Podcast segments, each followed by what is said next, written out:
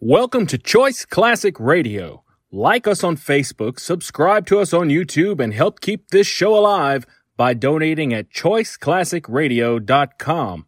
For more of your favorite old time radio shows, join us on our companion podcast, Choice Classic Radio Detectives, where we bring to you tales from the greatest detective shows the golden age of radio had to offer. And now, with 126 episodes made, broadcast on NBC Radio from 1955 to 1958, we bring to you X minus one. Countdown for blast off.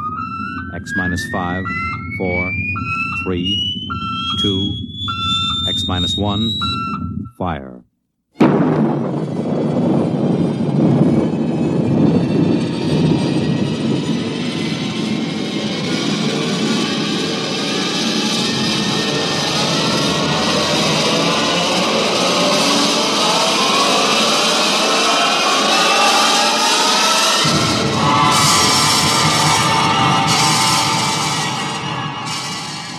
From the far horizons of the unknown come transcribed tales of new dimensions in time and space. These are stories of the future, adventures in which you'll live in a million could be years on a thousand maybe worlds. The National Broadcasting Company, in cooperation with Street and Smith, publishers of astounding science fiction, presents X minus one.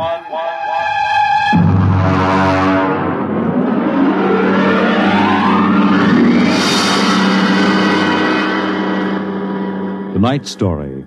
Cold equations. There is no margin of safety along the rim of a frontier.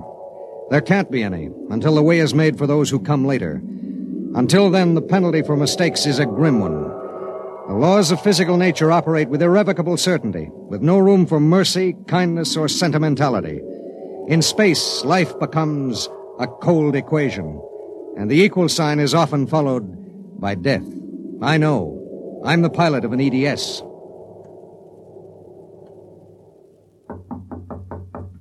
Come in. You sent for me, Commander? Yes. Sit down, Barton. we just got an ED from the Territorial Space Station on Woden. Uh, Woden. That's in the Crab Nebula, isn't it? That's right. There are two exploration parties there on Manning's continent, eight men each. Mm-hmm. They've got calla fever in one of them and no serum. Oh, and I thought this was going to be a nice, quiet passenger run. Computers are working out your payload and your course right now. In exactly ten minutes, we'll drop into normal space and launch your ship. I'll get her ready. One thing What's that? Woden is at the maximum pay limit for an EDS. Figuring the weight of the serum, we'll be able to give you just enough fuel to land on Manning's continent if you make it the first pass. Otherwise, you'll burn out in midair. Hmm. Standard procedure. Report to launching control. Right. Good luck, Barton. Thanks. Oh, uh, by the way, Yes. when can I expect to be picked up? We'll make a stop on the run back to Earth sometime next year. You'll be notified by radio. Okay. Sorry, we can't make it sooner. That's what happens when you sign on for EDS work. I'll see you next year, Commander.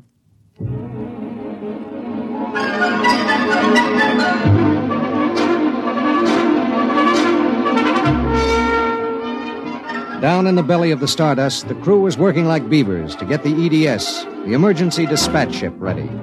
Mechanics and technicians were swarming all over the place. Girls in inspectors' uniforms were checking the gauges in the supply cabinet. Nine minutes later, the exact course was in the computer. The serum was stowed in my supply cabinet closet, and little E EDS 4G3 was ready to be born into space. Martin, Yes, sir. 30 seconds to blast off. All set? All set. I'm turning you over to traffic. Ready. Traffic control. Come in, E EDS 4G3. Ready. 20 seconds. Lock open. 15 seconds. Space drive on. Space drive on. 10 seconds. Gravity neutralizer on. Neutralizer on. 5 seconds. Four, three, two, one. Blast off!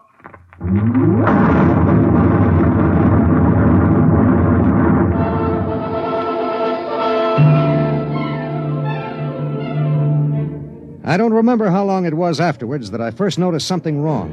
Maybe an hour, maybe two. There was nothing to show it except the needle and the heat gauge. It was on zero when we left the Stardust, and now I noticed that it had crept up toward the 30 mark. That meant something inside the ship was radiating heat. That something was in the supply closet, and it was alive.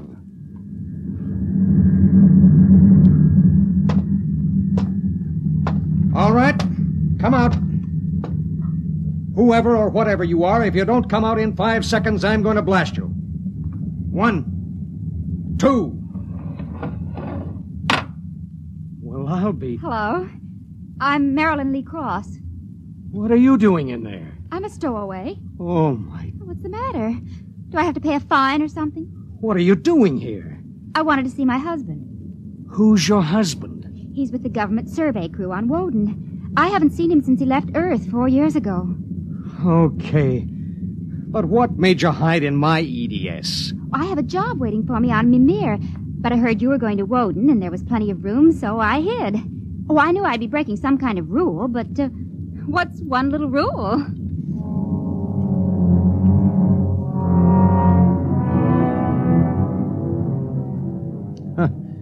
What's one little rule?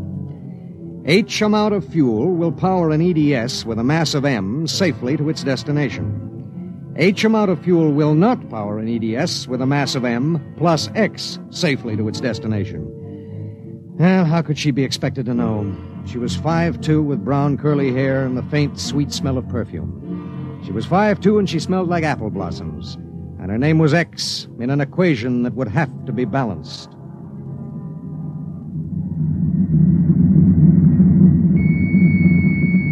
Stardust. Come in, EDS. Come in. This is Barton, emergency dispatch pilot 4G3. Go ahead. Give me Commander Delhart. What's the message, EDS? I have to consult Commander Delhart. The commander is busy. Listen, you squirt. Give me Commander Delhart. One moment, 4G3. Commander Delhart, emergency message from E ETS 4G3. This is Delhart. What is it? At 0800 hours, I discovered a stowaway aboard my ship. Stowaway. Yes, sir. Well, have you notified ship's records? Not yet, sir. You know the regulations as well as I do. Of course I know the regulations. That's why I'm calling. Martin, what's going on? Sir, this is a girl, a young woman. Oh, She wanted to see her husband on Woden. She didn't know what she was doing. I see. I wondered, sir, maybe the cruiser could change course or something? I'm afraid not. We're hundreds of light years apart now. We have a limited fuel supply ourselves, with 900 passengers. Is there any chance? No. Okay, Skipper. Better get the information to ship's records. Okay. Martin, Skipper? I'm sorry. Yeah, sure.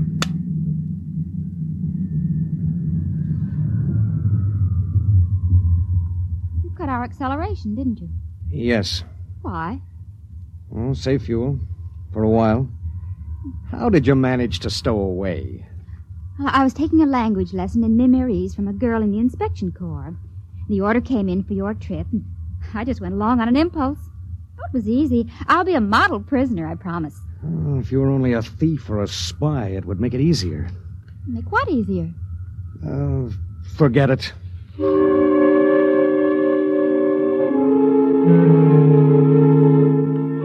Why couldn't she have been somebody with some ulterior motive, a fugitive, hoping to lose himself in a raw new world, a, a- a crackpot with a mission? Why did she have to be a woman? A beautiful, kind, trusting woman.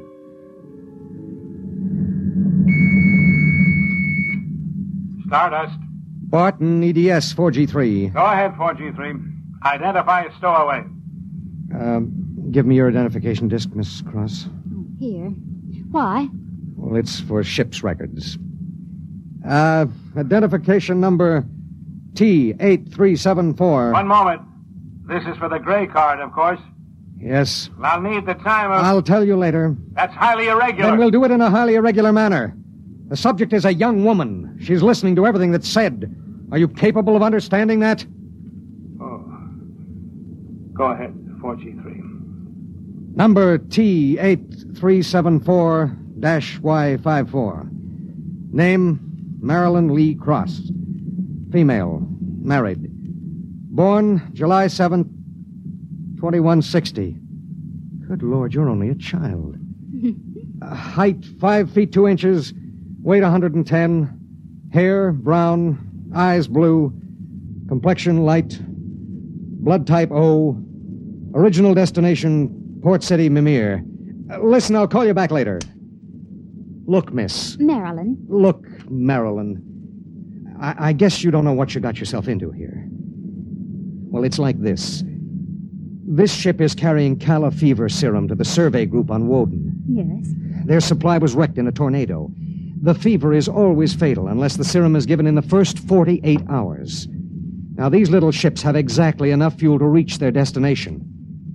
If you stay aboard her, your added weight will cause it to use up all its fuel before it can land. What happens then? We crash. You die, I die, and six fever victims on Woden die. Can't they send out another ship to meet us? There are no ships to send. Well, I. Oh, no. Oh, no, you, you couldn't do that. That's how it has to be. But that's crazy. I haven't done anything. I, I haven't hurt anybody. I'm sorry. I, I, I should have told you before, but I, I wanted to make sure there was no other way. You mean it? You're going to make me leave this ship? That's how it is. I'll die. I'll explode. I'll be like those horrible pictures about. Try to understand. I do understand. You're going to kill me, and I didn't do anything. I know you didn't. I know you didn't. That has nothing to do with It it. has everything to do with it. Nobody just dies like that for no reason. Oh, listen. Maybe there are other cruisers. Cruisers you don't know about. Maybe the radio. Maybe it. Now listen to me. It's different here, different from anything you've ever known. On Woden, there are 16 men, 16 men on an entire world. They're fighting, fighting an alien environment. The environment fights back. You can only make a mistake once. I made a mistake. Yes, There's no hope. absolutely none. You'll have to be put out of the ship.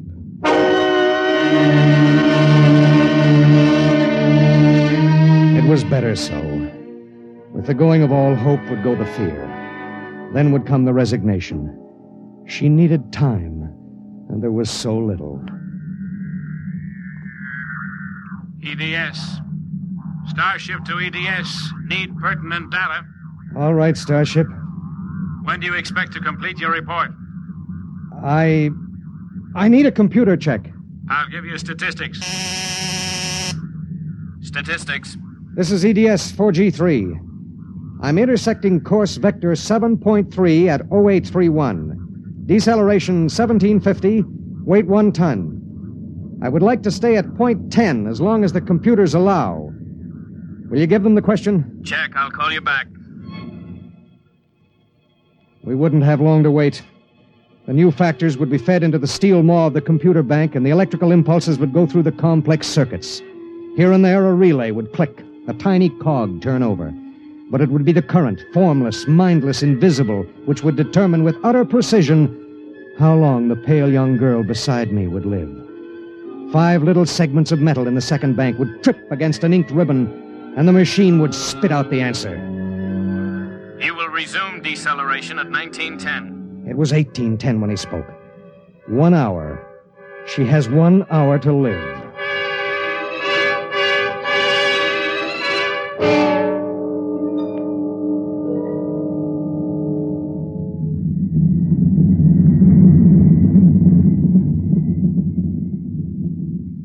One hour? That's it. All I did was hide in a closet. And now you tell me I have to die. I don't believe it. You might as well get used to it. If this, this happened back on Earth, a thousand ships would fill the sky. The whole world would know about it. They'd do everything to save me. This isn't Earth. It was such a big dream. Jerry and I separated almost five years ago. We were too young. And I was going to see him to try to make everything all right again. Are. Are you married? I was.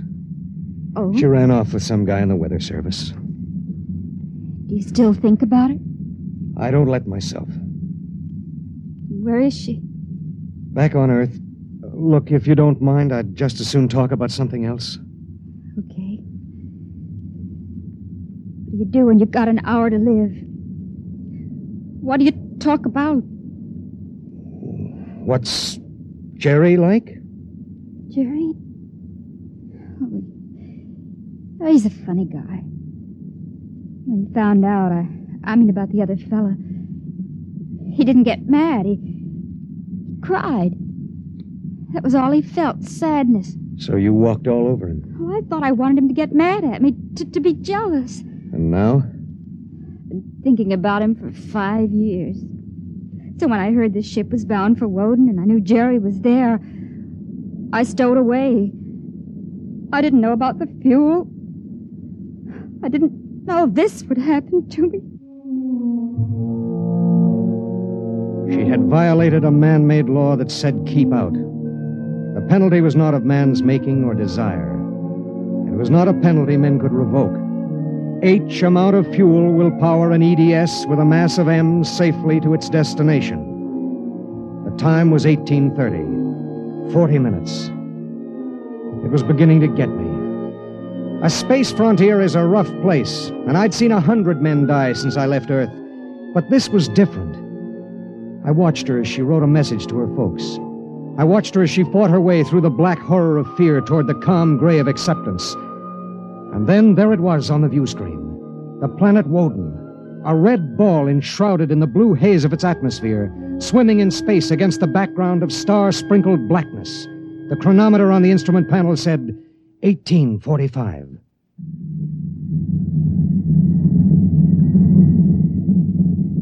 Listen, we're in radio range of Woden now. I mean, would you want me to try to contact your husband? Jerry? It'd mean he would know you're going to die. There'd be nothing anyone can do. Yes. I would like to talk to him. Do you think we can? Well, the planet is turning. If his group is on the side facing us, we might be able to reach him. Or try? All right. Hello. Hello, Woden. EDS to Government Survey Group. Can you hear me? Come in, Woden. Huh. They may not be monitoring. Hello? Hello? Hello. Identify yourself, please. This is Government Survey Group 1 on Planet Woden. This is John Barton, EDS pilot. You have the serum? Yes. How bad is it? One man died last night. Six have the fever. How long will it take to... I start deceleration at 1910 hours. I should be able to land at 1930. Thank God. Uh, look, do you have a Gerald Cross in charge of the group? Commander Cross? Yes, we do. Could I speak to him? He isn't here. He's out with the survey team. When do you expect him? Can't say. Uh, How do you read me? How much time do we have left for communication? Less than 15 minutes. All right. If Commander Cross comes back before we lose radio contact, will you have him buzz me? It's important. Okay, EDS. I'll keep the set open. Check. The minutes passed like small bits of eternity.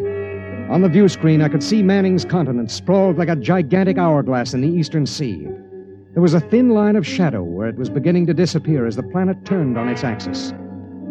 I looked at the pale woman next to me, and I thought of another woman long ago who'd sat next to me and cried because I wouldn't try to understand.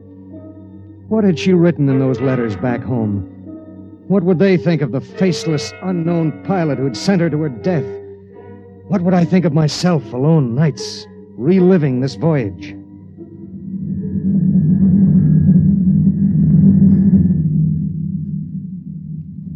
Cold, isn't it? I'll turn up the thermostat. Nothing from Jerry. We have about two minutes of radio contact left. Maybe it's better. I mean, suppose it were you and your wife tried to call you. How would you feel? I don't know.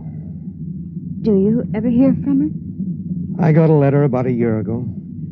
I tore it up. That was foolish. Yeah, it was.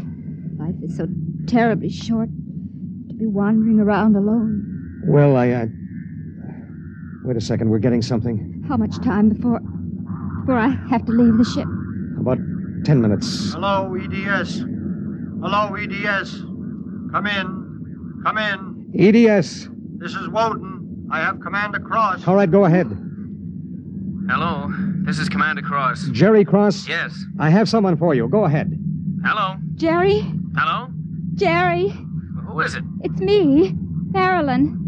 Marilyn. I wanted to see you again. I- I stowed away on the E EDS. You what? But Marilyn. It doesn't matter, Jerry. All that matters is that I can tell you all the things I've kept inside for so long. Jerry, I want you to know I, I've never forgotten. Oh, it's been so many years. I, I can't believe it. I thought I'd see you again, but now I can't. Jerry, you, you don't hate me, do you? Hate you. Oh, Marilyn, I've never stopped loving you. Not for an instant. Oh, Jerry. Listen, we don't have much time. The transmission is getting fuzzy. Oh, Marilyn, I've got to see you. There's got to be some way. There isn't. Let me talk to the pilot. Hello. Pilot, have you called the mothership? Did you have them checked with the computers? I've done everything. You've been on the frontier long enough to know the setup in an E EDS. Oh, Dear God, there must be something, some way. Do you think I'd let this happen if I wasn't sure? He tried to help me, Jerry. He tried. And it really doesn't matter. I'm not frightened anymore. Not now. But how did you get here? I don't understand. Well, I was going to Mimir to take a job, I thought. And now I realize it was. I was just going because I'd be closer to where you were. Oh, Jerry, all this time. Let me tell you something. Marilyn, I- I've always known you'd come back to me. I've known it every minute. It's what's kept me alive. I want you to hold that in your mind. Jerry, I, I can't hear you. We haven't much time. We're losing radio contact. Jerry! Don't cry, darling. Just know how I feel. I do. He's fading. There are so many things to say. Jerry, if you can still hear me, maybe I'll come to see you again. Maybe I'll come to you in your in your dreams, or, or be the touch of a breeze, or one of those golden winged little birds singing my silly head off. Maybe I'll be nothing you can see or hear, but you'll know I'm there. Think of me like that, Jerry. Goodbye.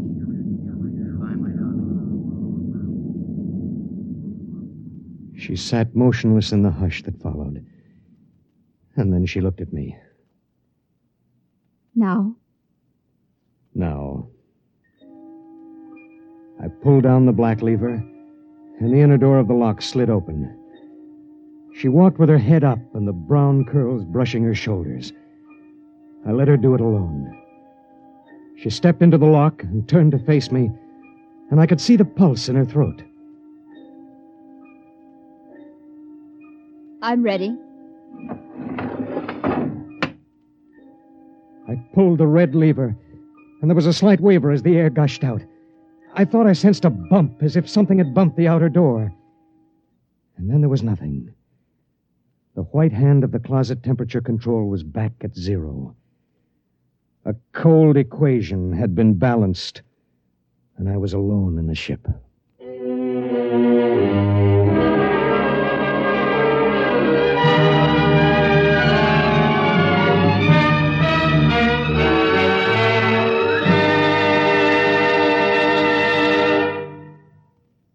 You have just heard X Minus One, presented by the National Broadcasting Company in cooperation with Street and Smith, publishers of astounding science fiction.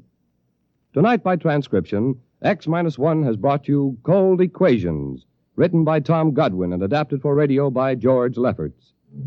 Featured in the cast were Court Benson as Barton, Jay Meredith as Marilyn, Milo Bolton as Commander Delhart, Bob Hastings as Jerry Cross, Jack Arthur as Traffic Control Officer, and Walter Kinsella as the Woden Monitor.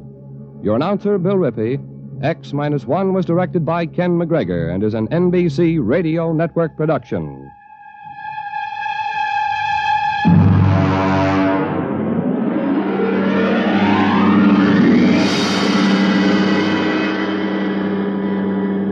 And now, next week. In the days of the windjammers, whalers sometimes went on cruises that lasted as long as two years, and so sometimes they had to resort to rough methods to gather a crew. But what of the future when a cruise to a distant star may last for 15 years or more? We hear of such a voyage next week on X, minus, minus, one. One, one. That concludes today's episode. We'd like to thank you and remind you to donate at choiceclassicradio.com. Remember, your donations make episodes like this possible.